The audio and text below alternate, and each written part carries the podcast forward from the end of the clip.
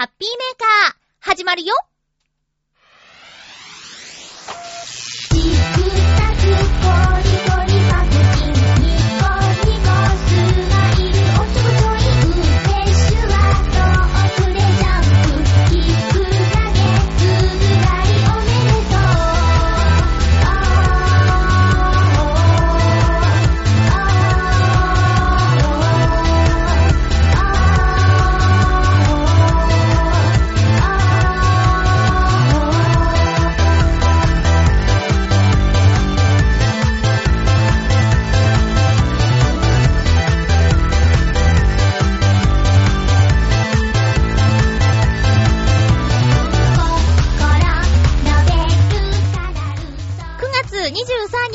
まゆっちょのハッピーメーカー。この番組は、ハッピーな時間を一緒に過ごしましょうというコンセプトのもと、チョアヘオ .com のサポートでお届けしております。ハッピーメーカーが始まってから初めてなんじゃないかな。まゆっちょが一週間ぐらい先に行って収録してる感じ。まあ、早い話が日本撮りってやつですか？鮮度が命といつも言っているハッピーメーカーらしからぬことになってしまっておりますが、ご了承ください。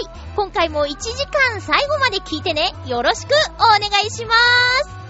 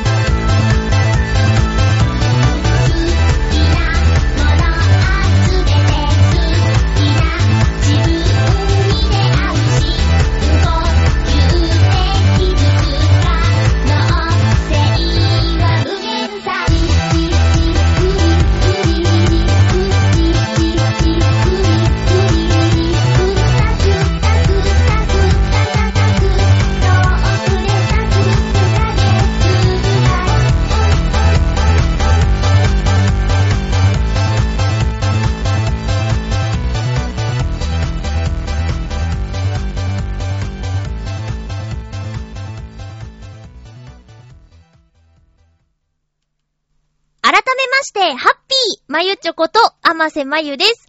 まあ、話すことはいろいろあるんですけど、たまには音楽満載でお送りするハッピーメーカーはいかがですか？何曲か用意しておりますので、今日はそうですね、1曲とは言わず、2曲、3曲とお届けしてみようかなと思っております。実際のところどうなるかは今のところわかりません。特にね、しっかりしたタイムスケジュールを組んでいるわけでもなく、ミキサーさんがいらっしゃるわけでもなく、私一人でやっているこの収録の現場なので、あの、私の思うがまま、私のタイミングで曲を流すことになると思います。まあ、そうですね。聞いてほしいのは今回は、ノートンノーツのライブ音源かな。ライブをしましょうっていうお話が、え、この間のミーティングで決まったんですけど、私がね、詩が書けなくて 取り組んではいるんですよ取り組んではいるんだけどね、なんだか難しく考えちゃってるのかななかなか詩が生まれません。多分ね、こう書き出してノリノリになればスルスルスルーと出てくるんだろうけど、突破口が見つからなくてね、わちゃわちゃしていますよ。伊藤良太くんは、相方の伊藤良太くんは、毎週音楽展望というウェブラジオをですね、お家で作成してるんですけど、で、ブログでね、聞けるようになってるんですけども、そこで毎回、あの、公開作曲っていうのをやっててね、まあ、たまにはお酒の力を借りてというか、お酒を飲みながらっていう放送会もあるんですけど、もし音楽をやりたいとか、作曲をやってみたいんだっていう方はとっても参考になると思います。何にも興味がない方は、なんだか、あの、ぐらぐらやっている感じに聞こえるかもしれないけど、打ち込みをですね、まあ、1からえー、時間を決めて、30分間かな決めて、ちょっとずつ作っていく過程が、私もね、あの、やらないですよ。打ち込みとかやらないんだけど、音楽の相方がやっているそれを聞いてるのがね、すごく好きで、最近毎回聞いています。なので、皆さんもね、もし興味がある方聞いてみてください。今ね、途中なのでね、今から入っていくと、もうだいぶ進んじゃってるから、おやーって思っちゃうかもしれないけど、ブログを遡ってちょうどいいタイミングのところを見つけて聞いてみてください。その放送の中でちょいちょい、今ノートンノーツのオ、ケも作ってるからファイルで出てきちゃったとかっていう言葉が聞こえてくると、あ、りょうたくん頑張ってるのに私も早く詩を書かなきゃなーっていう気持ちになります。まあ、ライブしていた活動期間は1年間だったので、ライブ会場でお会いできたリスナーさんって本当にね、少ないんですけど、まあ、今後ね、やっていけたらなぁと思っているので、以前ほどガツガツしないでゆるゆると、アワペースでやっていきたいなぁと思っているので、もしライブ来れそうな方はね、来てくださいね。まだね、具体的な日にちは決まっていないんですが、今年中に一回はやりましょうっていう、それは叶えたいなと、お約束は守りたいなと、二人とも思っていてね。うん。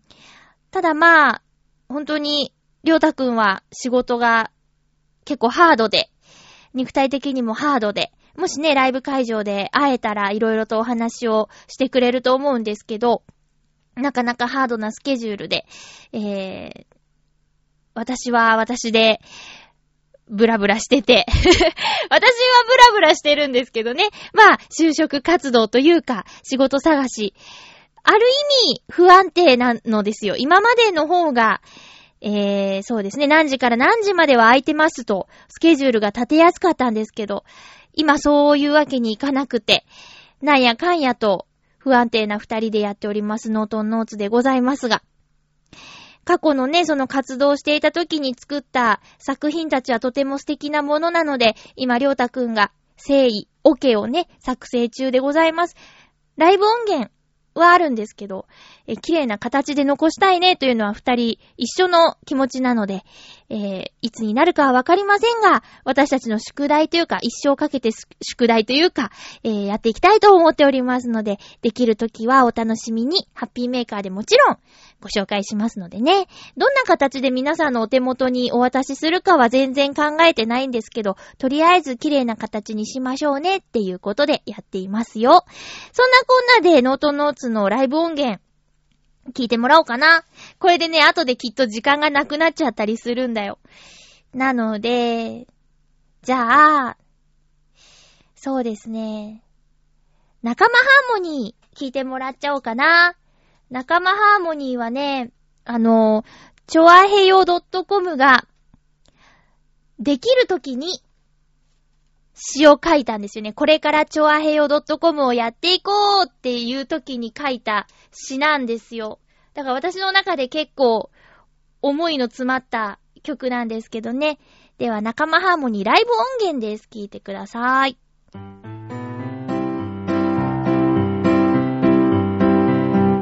仲間がいるよ楽しいことを一緒にできる仲間笑い声が重なってワクワクが膨らむんだ。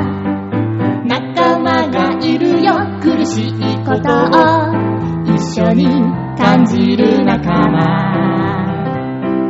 吐き出したなら笑顔で埋めよう。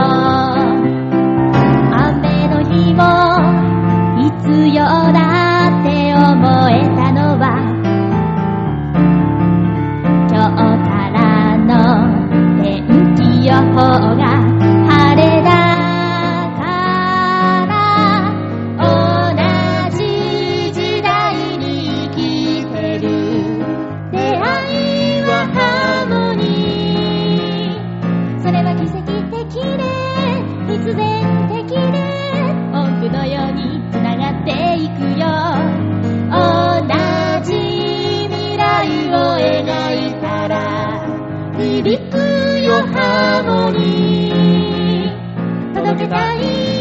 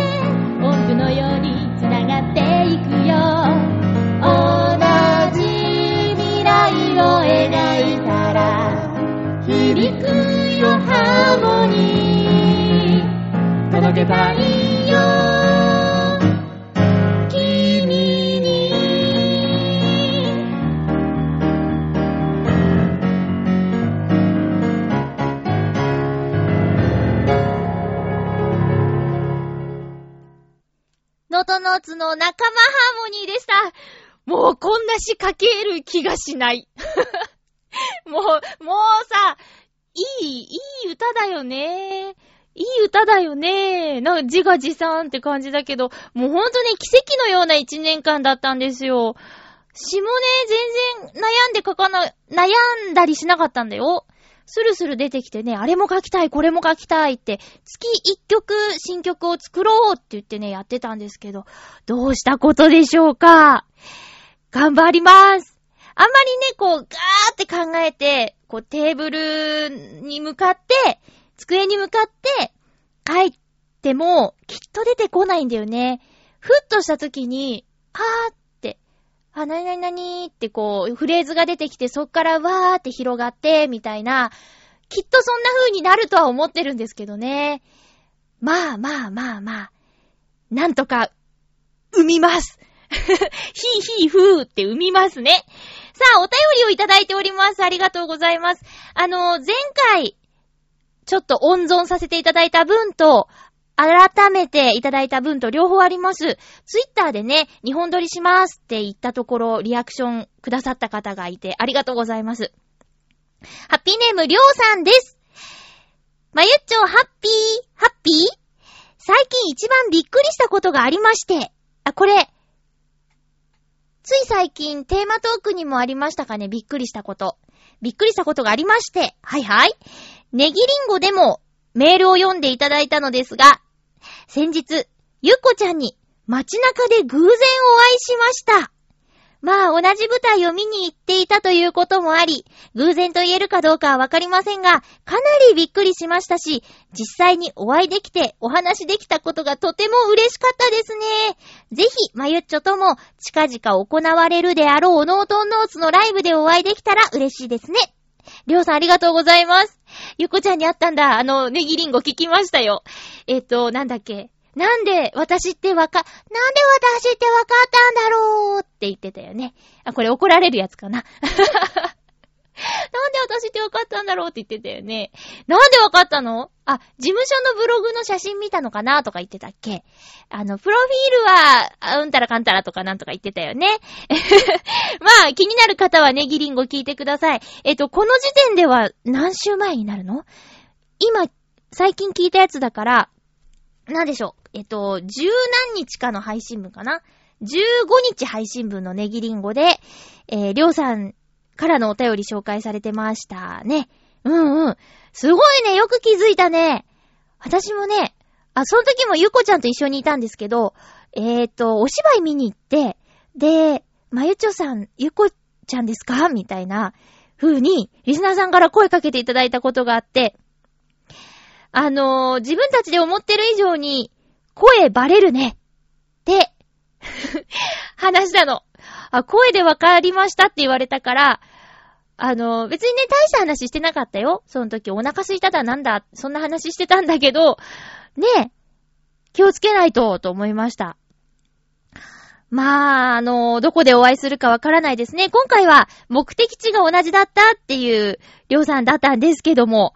そうか、びっくりするね。そして嬉しいね。好きな人に会えたら嬉しいよね。お話もできたみたいだし。あの、あれかな、小出丸ちゃんが出演してた朗読劇ですかね。へへ。朗読劇ね、小出丸ちゃん頑張ってるよね。私もあの、一時一緒にお勉強していたことがあって、あの、まあ、同期って言ったら同期なのかな？うん。なんですけど、まあそうか、いろいろみんな頑張ってるな。私の、専門学校の時の同期の清原愛ちゃんも、今月末朗読劇をするって言ってました。朗読会かな？?29 日だったかな？まあ、やるみたいですよ。私のブログのリンク集にあります。清原愛ちゃんのブログで確認してみてください。彼女もね、同期で数少ない声の仕事で頑張ってるお友達です。えー、なので応援しているので、もし興味のある方は、清原愛ちゃんのブログ見て応援してくださいね。よろしくお願いします。りょうさん、お便りありがとうございました。よかった、届いて。なんか毎回気になっちゃう。無事に届いたようでございます。ということでね。えー、続きまして、うーとね。じゃあ、じゃあ、そうですね。あ、コージーアットワークさん、ありがとうございます。これは温存してしまった分ですね。え、まゆちょハッピー、ハッピー？ハッピートークのテーマだった靴で思い出したことがあります。はい。高校生の頃、一番のお気に入りだった靴は、白いスウェードのスニーカーです。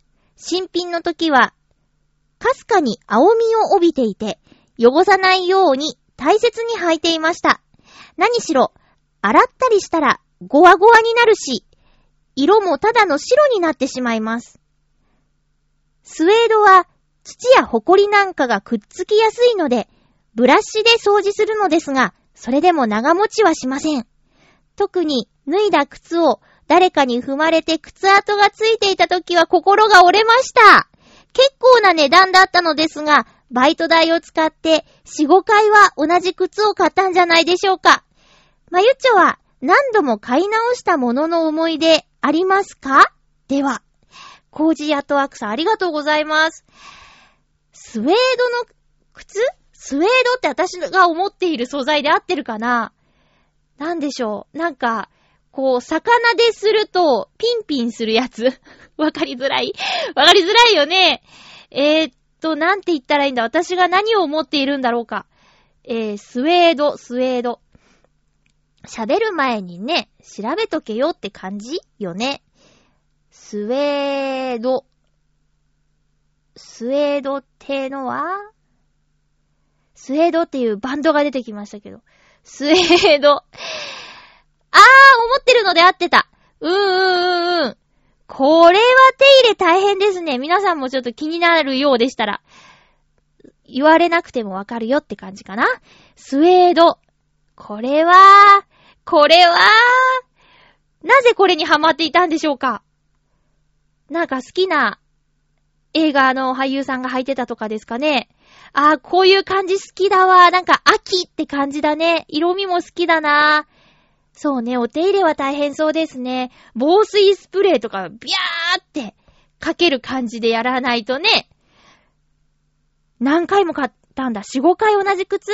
はあ、私もあのー靴はね、合う合わないが難しくって、しっくりくる靴ってね、なかなかないからね、あのー色違いで買ったりとかしてますね、未だに。これはって思うのは買います。で、足の形というか歩き方かなが良くなくて、かかとの外側がね、どんどんすり減っていっちゃうんですよ。ガニ股？横脚？まあ、とにかく重心が外にあるらしくって、かかとがね、どんどんすり減っちゃうんですよ。だからね、まだ全然表面は履けるのに、かかとのせいで買い替える、履き替えるみたいなことがよくあります。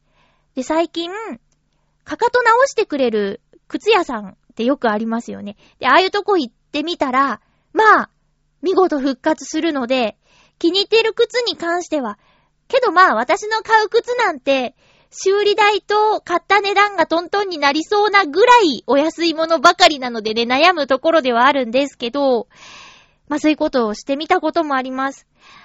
靴に限らずですかね、何度も買い直ししたものの思い出。何度も買い直ししたもの、特にないかな同じものずっとって、同じものずっとはないかな気に入って使ってるボールペンとか そういうのはありますね。あとは、なんでしょう。うん。特にこれといって、物にこだわりがないんだ。ねえ、そうなんですよ。そうだ。物へのこだわり執着が特になくって。うん。買い直したとは違いますけど、気に入って、いろんな人にプレゼントしているものはあります。最近全然なんですけど、地球の形をした、えっ、ー、と、キーホルダーなんですけどね、ガラスでできたやつ。あれはね、えー、自分も持ってる、自分も鍵につけてるし、あとお友達、仲のいいお友達に、大体プレゼントしてるかな何人かにね。うん。あれはね、自分も大好きで。あ、確か、アニメの時かななんか、期待関係の記者発表の時にもね、つけてたから、もしかしたら画像で残ってるかもしれない。青い、光る、光るっていうか、まあ、ビー玉ですね。あ、ビー玉、ガラスだ、ビー玉っていうよりガラス玉って言った方がかっこいいかな。あの、そういったものがあってね、それは何度も同じ店で買い足してますね。あの、今もあるのかわからないですけど、下北沢にあるザ・スタディルームっていうところで買ったものなんですけどもね。とか、あと、ガムランボールっていうね、音が鳴る、それも、なんでしょう、ペンダントトップっていうか、そういったもの、自分で気に入ったものは、こう、また同じもの買いに行って、プレゼントしたりしてまーすね。ちょっと意味が違うかもしれないけどね。えー、コージーアトワークさんありがとうございます。大人の感じする。まあ若い頃の話なのかもしれないけど、こう、こだわりの靴とか、これが好きっていうのを見つけられたらいいよね。あ、iPhone ケースはね、iPhone 4S、iPhone 4の時に買った iPhone ケースがあるんですよ。えっと、一部木でできてるやつ。で、それから iPhone 5になった時に、サイズが変わるからケースも変えなきゃいけないでしょ？だけど、同じメーカーさんがサイズ違いで iPhone 5用にも作っていたので、それまで使っていたものから変えました。このね、一部木でできてる感じがね、大好きなんですよ。ちょっとわかりにくい。もうね、こないだ会った友達に、あまさん iPhone ケースボロボロっすねって言われたから そろそろ変えなきゃいけないのかもしれないけど、これ大好きだからなかなか手放すことができなくて。あ、そういえば、あの iPhone 6と iPhone なんだっけ ?6 なんだっけ？なんかね、おっきいね。薄くておっきいね。どうですか皆さん？私あれ、今より大きくなったら、それこそ本当に片手で操作ができなくなっちゃって、今でもいっぱいいっぱいなのに。厳しいよね。なんだっけ？あの、もっと大きいやつ。PSP とか PS ビータぐらいあるやつ。iPhone 6なんとか。あれ喋れるんですか？おっきいよね。うーん。とりあえず私はまだいいかな。てかもう一回 iPhone 5でもいいかなって思っているよ。もし、寿命とやらがあるのでしたら。ちょうど2年ぐらいになるんでね。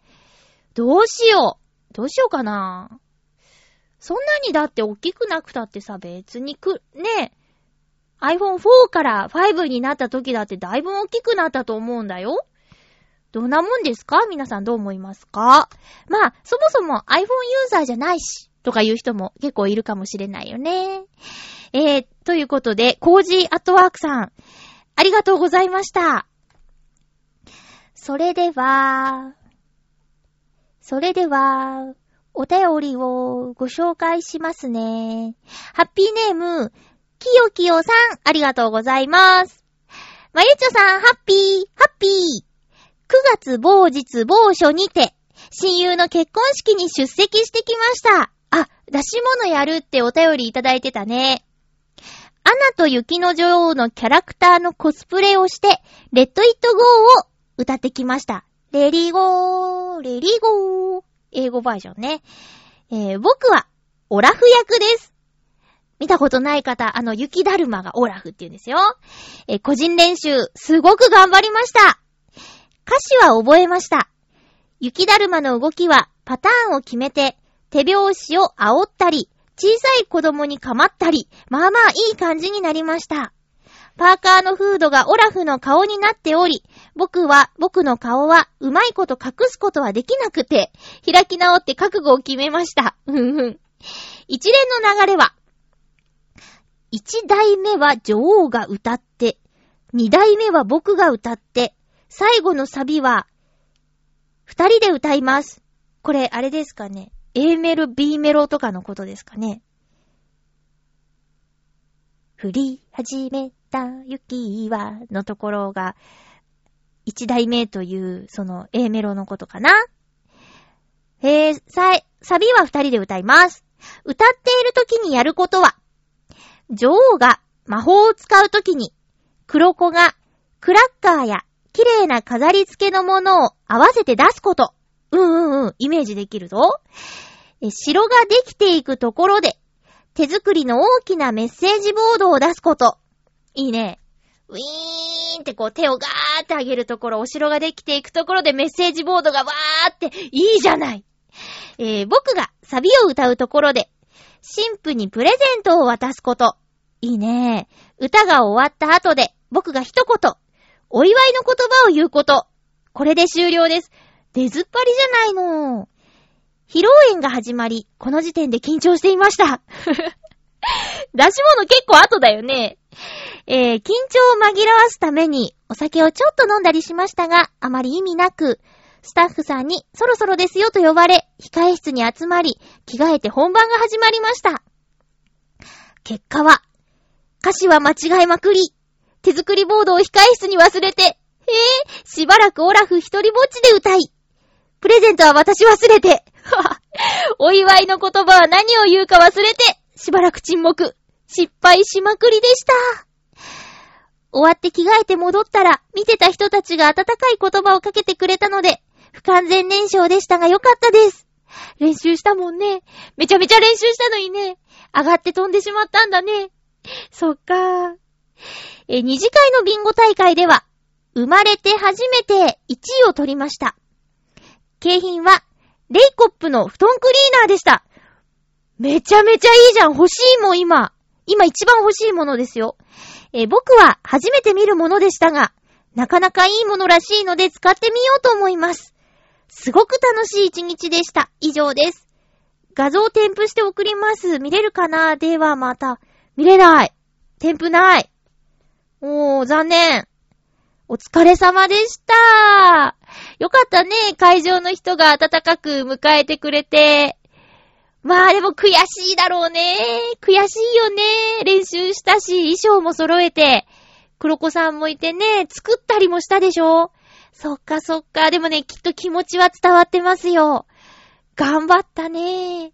最近結婚式とか、司会でもそうだし、友達の結婚式も特にないし、いや、なんか仲良くしてる人は似たものが集まるのかなあの、結婚する人とかあんまりいないのね。もう一山超えた感じよね。30歳とか29、30あたりはバババーって結婚したんですけど、最近もう落ち着いてしまったよね。周りの友達が35ってことですからね。それ、近辺ってことなので。まあ落ち着きましたよね。なので、今年特にこのアナと雪の女王関連の出し物が流行ってるんだろうなぁと思ったら、お客さんとしてでも司会者としてでもいいんで見てみたいなーって思ってます。YouTube にね、結構あるよってことでしたので、何個か見てみたけど、もうほんと皆さん力が入っててね、衣装とか揃えたり、だいたい男性がね、あの、エルサの、こう、雪の女王の役をね、やってるんですけど、なんか美しく見えたりね。新郎新婦は思われてるなーって。結婚式ってさ、まあ、結果はさておきいいもんでしょ？司会の仕事も大変だったけど、なんだかんだ終わってみたら、幸せ気分がいっぱいでね、疲労ももちろんあるけども、準備も大変だったけど、なんだこの幸福感っていう思いに包まれたりしましたよ。きよきよさんありがとうございました。頑張ったから、一等が当たったんですね、きっとね。バツナギとかもね、しっかり頑張ったもんね、一人でね。お便り、ありがとうございました。いやー、すごいね。秋、結婚式、多いんだよ。えー、お天気も、割と安定してて、で、連休も多くって、季節も良くって、6月はジューンブライドで、人気があるとかさ、こう、幸せになれるなんて言われてますけど、あれはね、まあ、戦略の一つですよ。雨が多いから、梅雨時で、本当はお客さんがあまり来ないじゃない？避けたいよね、雨の日はね、結婚式で。だからまあ、呼び込むための戦略ですよね。きっと。うん。なので、秋はね、人気なの。すごく人気でね、多分司会者さんたち忙しいと思う。私もね、秋にデビューして、秋に何本かドドドーと立て続けでやりましたからね、デビューした年は。立川まで行って司会するのが多かったかな。皆さん、いい新郎新婦さんで嫌な思いは全くしなかったよ。友人代表の人が、ちょっとね、は、まあ上半身裸で仕切り出した時はちょっと困ってしまったけども、まあいい思い出ばっかりですよ、結婚式の司会のお仕事は。きよきよさんありがとうございました。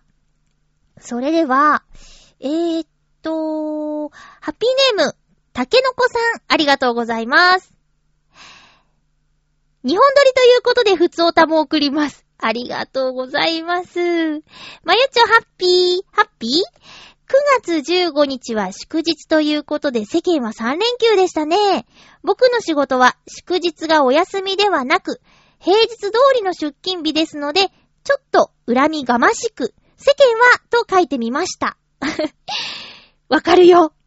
というのも、普段朝の通勤電車は少し余裕を持って駅に着くようにしているのですが、祝日の日にいつも通りの時間に駅に向かっていると、遠目に駅から電車が発車する様子が見えるではありませんか。あれ？あ、祝日ダイヤだ今日祝日だと、朝からうなだれてしまうことがよくあるからです。はぁ。一個逃すと次までなかったりするのかなそれは大変ですよね。ただ、祝日ですと、普段より電車が空いていますので、そこはハッピーだったりします。さて、そんな15日は敬老の日でしたね。小さい頃はおじいちゃんおばあちゃんに肩叩き券を渡したりしていたのですが、最近は特に何もしてあげられなかったり、何か贈り物をするにも、すごい遠慮されてしまったりして、うん。敬老の日って具体的に何をすればいいのか、ちょっと考えてしまいますね。まゆちょや皆様は、お世話になっているお年寄りの方とかに何かお手紙を書いたりですとか、プレゼントを送ったりとかしますでしょうか？よければ聞かせてください。それでは。ありがとうございます。そうね。祝日で困るのは、電車やバスの運行状況が変わってしまうことですよね。まあ、早めに出ているタケノコさんなので、大丈夫ではあるんでしょうけど、焦りますよね。目の前で行かれてしまったら。いや、普段のね、朝の通勤ラッシュ、毎朝、毎日、お疲れ様ですって思います。たまーに、仕事の都合上乗らなきゃいけないことがあって、なんか、いつもいない異物が混入していてすいませんっていう気持ちで乗ってますけども、あそこ、あれをね、毎朝、仕事前、そして疲れた仕事後に、ぎゅうぎゅう電車に乗るって辛いよね。大変だ。私がもしも、毎朝通勤しなきゃいけない人だったら、どれぐらい早く出たら空いているのかわからないけど、朝活と称して、毎朝早く会社に行き、ちょっとでも、あの、マックスぎゅうぎゅうは避けたいなーって思います。地下鉄の駅とかにさ、まあ、地下鉄に限らずかもしれないけど、早い時間に、あの、 Suica でタッチすればポイントが溜まって、なんだか、うん、もらえるみたいな機械が設置されてたのを見たことあるんですけど、皆さん使ったりしてました？えー、フレックスタイムですか？なんか違うかな？え、ちょっと早めに出て、えー、混雑緩和に協力お願いしまーすみたいな機械が置いてあったんですよ。そういうのもね、竹の子さんバリバリ使えるし、いいじゃないの。いいじゃないの。なんだっけこれ？いいじゃないの。なんだっけな？なんか聞いたことがあるな。えー、敬老の日。そうですね。肩叩き券か。そうね。近くに住んでいればそういったものもあげられたよね。えー、自分の場合は、私が岡山に住んでて、おじいちゃんおばあちゃんが東京に住んでいたので、敬老の日だから、どうのこうのっていうのは特になかったかな。お手紙書いたことはあったかもしれない。か、かもしれない。正直ね、あんまり覚えてないです。一緒に住んでたりするとまた違うんだろうね。おじいちゃんおばあちゃんと一緒に住んでるとね。えー、友達が、おじいちゃんおばあちゃんと3世代で、3世代で同居しているお家で、学校から帰って遊びに行くと、おじいちゃんおばあちゃんがいて、お菓子出してくれたりとか、そういったことがあったなーって今ふと思い出しました。岡山の倉敷に住んでいた時は、田んぼを持ってるっていうね、お友達もいたりして、この時期はお手伝いをするよとか、あとはお手伝いした後に、もみ殻？で焼き芋焼いてね、それをちょっといただいたりとか。私は、家しかなくて、田んぼも畑もなかったんですけど、持ってるお友達のお家に行ってね、お裾分けいただいたりとかしたことあります。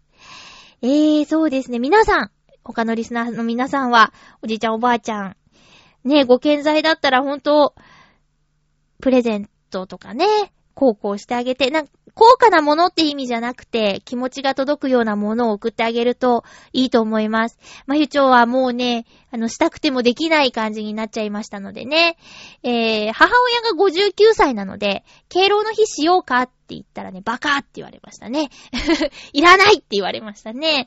あの、おばもね、61とかなんでね、敬老の日しようかって言ったら、いらないって言われました。60とかでね、敬老の日しちゃうと、ちょっと早いですよね。まだまだ若いでしょう。だって、明石家さんまさんとか、所ジョージさんが59で、もうすぐ60でしょ？還暦。赤ちゃんちゃんこでしょ？そんな風に見えないじゃん。お若いよね。お若いお若い。だからさ、敬老の日を祝っていい年齢って、もうちょっと、ね、還暦の年齢だって、ピンとこないからさ。ねえ。困っちゃいますよね。えー、竹の子さん、お便りありがとうございました。間に合いましたよ。助かりました。それではここで、もう一曲、お届けしちゃおうかな。じゃあね、えー、っと、ノートンノーツのライブ音源から行きましょうか。せっかくなんで、せっかくなんでね。えー、っと、あ困った困った。これで大丈夫かなこれで大丈夫かな？ドキドキしますね。じゃあ、ノートノーツのライブ音源から、手紙。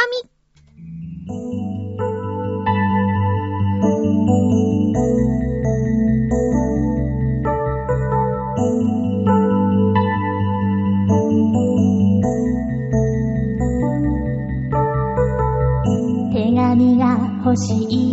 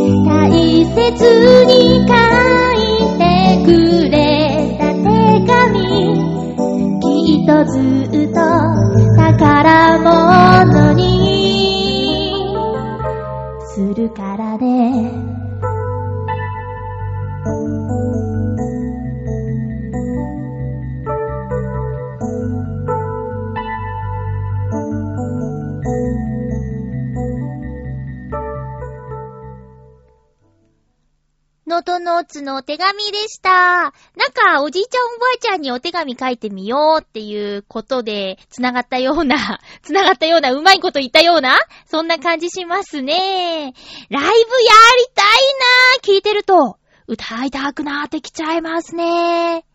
え、前回の放送で、岡山に、岡山は私の出身地なんですけど、6年ちょっとぶりに帰郷して、街が随分変わってたっていうお話と、美観地区っていう倉敷の観光地が魅力増してたって、今までちょっと気づかなかったよっていうお話をしたんですが、他にもですね、岡山に帰って、えー、お話ししたいことがいくつかありましてね。えーっとね、今回はね、あのー遊びとか観光とかで、え岡山に帰ったわけじゃなくて、ちょっとね、身内が入院手術をすることになりまして、それで、えーやむを得ず、帰ったわけですよ。うん。まあ、ちょうどね、アルバイトも、まあ、してなくて してなくてっていうのが、今まで10年間働いていた夜勤のお仕事、怪我をして1週、1ヶ月か、1ヶ月以上お休みしてしまったから、ルールで辞めなきゃいけませんよっていう状況で、私は辞めたくなかったけど、ルールを守らないといけないということで、今、夜勤をしていない状況。で、えー、声のお仕事は、レギュラーであります。あとは、登録制のバイトをしています。えー、固定じゃなくて突発の。いついつ仕事あるんですけど行けますか？はい、行けます。じゃあ、行ってらっしゃいみたいな。そんなバイトをしながら今やっているんですけど、まあ、私としては、もともとやっていたお仕事に戻りたいなーっ、そうすれば声の仕事とのバランスがね、うまいこと言っているので、声の仕事続けるためにも、夜勤のお掃除のバイトに戻りたいなーっていう風にしながら今、生活をしているんですけども、身内がね、病気になってしまったっていうこのタイミング。今まで通り私が夜勤バイトをしていたら、ちょっとお休みくださいって言いづらくって、きっと付き添いなんてできなかったと思うんですよ。で、辞めなきゃいけなくなっちゃった時にものすごく、辞めなきゃいけないなんてーって、ものすごく、へこんで元気もなくなっちゃってたんですけど、今思えば、いろんなことが、このね、いい方に考えることができたならば、この状況に感謝するべきなのかなーっていうところまで浮上してきましたよ。まあ、そうは言ってもね、不安定であって心配なこともいろいろあるんですけど、とにかく、今回のことは、あのー、今の私の状況じゃないと、岡山に帰ることはできなかったと、いうことで、よかったなと。で、またね、この、放送が配信される頃、私は岡山にいるわけですけども、えー、っと、丸一週間今回帰れることになってね、え、どんだけ声の仕事がないんだってご心配なさらぬように、あの、調整していただいて。あとは、まあ、いつものお仕事が、だいぶ早めに撮ることができたので、えっ、ー、と、早いのと、遅いのとで、こう、ちょうど一週間空いたんですね。だからその期間は、えー、派遣のバイトもしないで、まるっと一週間、岡山に帰って、えー、看病しながら、空いた時間では、今回は、えっ、ー、と、観光とか、人に会ったりとかもしたいなぁと思っていますよ。まあ、病状はそんな深刻じゃないので心配しないでくださいね。えー、あの、入院してて退屈だから、話し相手として、みたいなノリで行くので、あの、心配はいらないですよ。まあ、帰る理由ですね。うん。で、その、前回、前回、二日三日帰った時には、誰とも地元の友達と会う約束とかしてなかったんですよ。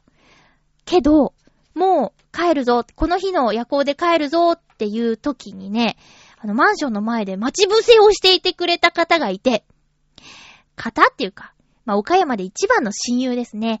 えー、幼稚園、小学校、中学校、高校まで一緒だった唯一の女の子なんだけど、彼女が待っててくれて、で、電車で駅まで行こうと思ってたんだけど、駅まで車で送るよって言ってくれて、で、ちょっと1時間ぐらい時間があったので、スタバで、岡山のスタバ広いよドライブスルーもあるよ そのスタバでね、あの、1時間お茶しまして、近況報告などなど、ザザーっと話して、お見送りしてくれました。すっごい嬉しかった。誰にも会えないと思ってたからさ、なんかそういう友達と会ったりすることがこう、悪いなーってね、遊びに来たんじゃないのになーって思ってたから自分から言えなかったんだけど、そうやってね、待っててくれたんだよー友よーって感じだったね。そうです。そんな感じです。はい。え、なので、今回はね、ちょっと落ち着いてるので、あとは、きっと、まるまる一週間も、岡山に帰るなんて、最後だろうなって思うんですよ。母親もね、あの、もうちょっと年がいったら東京のおばと一緒に住みたいって言ってるから、岡山にね、拠点がなくなってしまうと思うのね。だから今回が最後だろうなと。でも私もぼちぼち、あのー、再始動しなきゃなーって、働くっていう意味でもそうですけど、バリバリ前のように、もう何ヶ月もダラダラとしてしまったんでね、私らしくないよね。そろそろ元の私に戻りたいので、えー、これが最後の一週間の休暇かなって思っていますよ。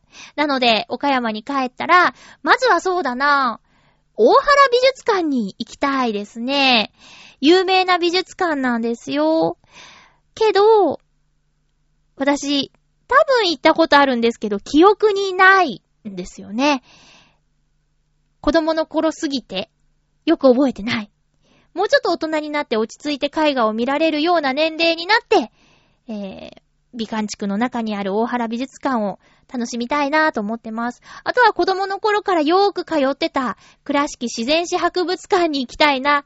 あとはね、私がテレビデビューした倉敷市立図書館。ここの児童室に行きたいですね。変わってないといいなぁ。まあ、行きたいところはいろいろあるよ。ただ、足がないのでね、会いたい人もね、何人かいるんだけどね、向こうの生活あるしね。あ、なんか今意味深だった？そうじゃなくて、あの、パパになってたり、ママになってたりするでしょ？で、仕事もあるだろうし。なかなか言いづらいよね。会いましょうって。うーん。どうなるかな？私の好きなうどんの古市には、この一週間で2回ぐらい行こうかな。えー、楽しみなことはたくさんあります。あとはね、夜行バス。夜行バスってさ、あのー、水曜どうでしょうのイメージが、私とか、リスナーさんの多く、あると思うんですよ。サイコロの旅で。えー、水曜どうでしょうのメンバーが、夜行バス怖いよー、みたいな。よく見ますよね。だから私も久しぶりに乗るので、ちょっと心配だったんですけど、全く問題なかったです。なんなら、家で睡眠するよりも、いっぱい寝られてる気がします。座って寝るのは全く苦じゃないくって、私ね、バス移動、電車移動でよく寝ちゃうんですよ。あの揺れが、こう睡眠をね、すっとこう、呼んでくれるのかな？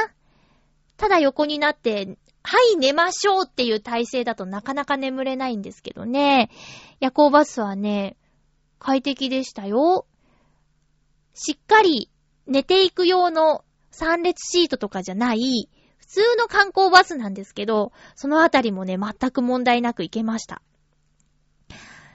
よくお世話になっている制作会社の女性スタッフさんがね、大阪までも辛いのにって言ってた。腰が痛くなっちゃうんだって。だからね、大阪までがダメだから、岡山なんてとんでもないっておっしゃってましたけどね。すごく年配のおばあちゃんが、東京から岡山に行くときに一緒になったんでね、さすがの私もちょっと心配したんですけど、おばあちゃんも無事に、あのー、到着したんで、年齢うんぬんじゃないと思うな。合う、合わないだと思うんだよ。スタンプカードがあるのね。夜行バスって、6回乗ると1回無料なの。これね、溜まっちゃうかもしれません。あ、でももう帰らないんだっけただね、有効期限がないから、この先ずっと大事に持ってて、いつかのために押してもらおうかなと思っていますよ。ということで、なんだか不思議な感じがするなぁ。私だけか。け、きっとね、聞いてる人は、いつも通りの時間に配信されて、いつものハッピーメーカーなんでしょうけど、喋ってる私だけが、なんか変な感じがしてるんでしょうね。まあ、そんな回もいいかなと思います。もう600、600何回目の放送なんだろうね。あの、次は、スカイツリーの高さを目指すんでしょって、ヤバトン2号さんがね、言ってましたけど、634回か。ムーサーシ634回の時には、なんか、やらないんだろうな。なんかやりたいねって言いながらなんかやらないんだろうな。え、ちなみに、この放送が612回目だって。まあ、半年ぐらいですか？ムーサシの放送。スカイツリーからお届けしますとか、ダメだよね。それダメだよね。えーっと、次回は、はあ、もうびっくりするね。これ今、今この日にち読み上げると。次回は9月30日の放送です。9月の28日に収録する予定です。テーマは、高速。なんか硬いけど、あなたの学校の変わった校則とか、納得できなかった校則とか、ちょっと校則にまつわるエピソード、教えてください。校則。学校のルールのね、校則ね。もう一個ね、話したいネタあったんですけど、覚えてるかな？なんかさ、まあ、バラッと話しちゃうと、ディア、デアゴスティーニ？デアゴスティーニってあるじゃん？こう、何巻も何巻もこう、週刊デアゴスティーニとかさ、あるでしょ？あれで 3D プリンターを作ろうみたいなやつ発売されんだって。私さ、3D プリンターってちょっとまだ怖いんだよね。怖いことしかニュースにならないからかな。もちろん、医療的なところでは素晴らしいって話題にもなりますけど、なんかね、ほら、ピストルを作った人がいるとかいうニュースを聞いちゃうと、ちょっと怖いよね。それが、デアゴスティーニみたいな一般の人が手に入れられるものとして 3D プリンターが発売されちゃうって、なんかね、ちょっと怖いかな。怯えすぎ？皆さん、買う？これ。デアゴスティーニ、1巻目は安いじゃん。998円かな？で、全55巻で、それを 2, 2号から55号までは1998円なんだって。で、ざーっと計算するとおよそ11万円だって。で、3D プリンターが11万円で買えるって、なんかそんなに高い気はしないんだけど、自分はね、買いませんよ。そんな 3D プリンター。自分で作るらしいです。興味のある方はディアゴスティーニ見てみるといいよ。ただね、ツイッターでその情報流れてきたんだけど、さっきデアゴスティーニの公式のホームページ見たら、まだ載ってなくて、どうなんだろう？ちょっとよくわかりません。情報は気をつけましょうね。えー、ということで、お送りしてきました、ハッピーメーカー。そろそろお別れのお時間です。もし 3D プリンターあったら欲しい？何を複製したい？特にないんだよね。私はいらないかな。皆さんどうですか？もし、あの、普通オタのネタとかに、あの、なったら教えてくださいね。あ、まあ、いっか。えー、なんやねん ということで、お送りしてきましたハッピーメーカーそろそろお別れのお時間です。お相手は、まゆっちょこと、あませまゆでした。また来週ハッピーな時間を一緒に過ごしましょうハッピー